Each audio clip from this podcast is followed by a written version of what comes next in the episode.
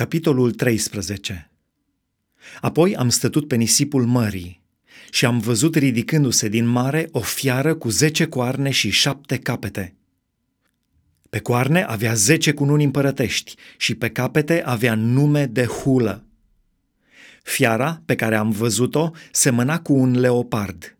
Avea labe ca de urs și gură ca o gură de leu Balaurul i-a dat puterea lui, scaunul lui de domnie și o stăpânire mare. Unul din capetele ei părea rănit de moarte, dar rana de moarte fusese vindecată și tot pământul se mira după fiară. Și au început să se închine balaurului pentru că dăduse puterea lui fiarei. Și au început să se închine fiarei, zicând, Cine se poate asemăna cu fiara și cine se poate lupta cu ea? I s-a dat o gură care rostea vorbe mari și hule și i s-a dat putere să lucreze 42 de luni. Ea și-a deschis gura și a început să rostească hule împotriva lui Dumnezeu, să-i hulească numele, cortul și pe cei ce locuiesc în cer. I s-a dat să facă război cu sfinții și să-i biruiască și i s-a dat stăpânire peste orice seminție, peste orice norod, peste orice limbă și peste orice neam. Și toți locuitorii pământului îi se vor închina, toți aceia al căror nume n-a fost scris de la întemeierea lumii în cartea vieții mielului care a fost junghiat. Cine are urechi să audă. Cine duce pe alții în robie, va merge și el în robie. Cine ucide cu sabia, trebuie să fie ucis cu sabie.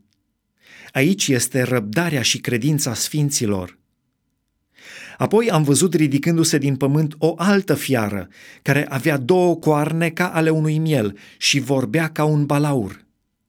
Ea lucra cu toată puterea fiarei din tâi dinaintea ei și făcea ca pământul și locuitorii lui să se închine fiarei din tâi, a cărei rană de moarte fusese vindecată săvârșea semne mari până acolo că făcea chiar să se pogoare foc din cer pe pământ în fața oamenilor.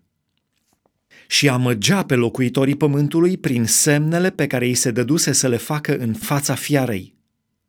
Ea a zis locuitorilor pământului să facă o icoană fiarei care avea rana de sabie și trăia.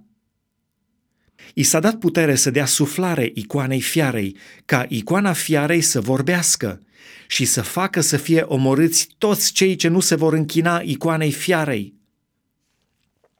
Și a făcut ca toți, mici și mari, bogați și săraci, slobozi și robi, să primească un semn pe mâna dreaptă sau pe frunte, și nimeni să nu poată cumpăra sau vinde fără să aibă semnul acesta, adică numele fiarei sau numărul numelui ei.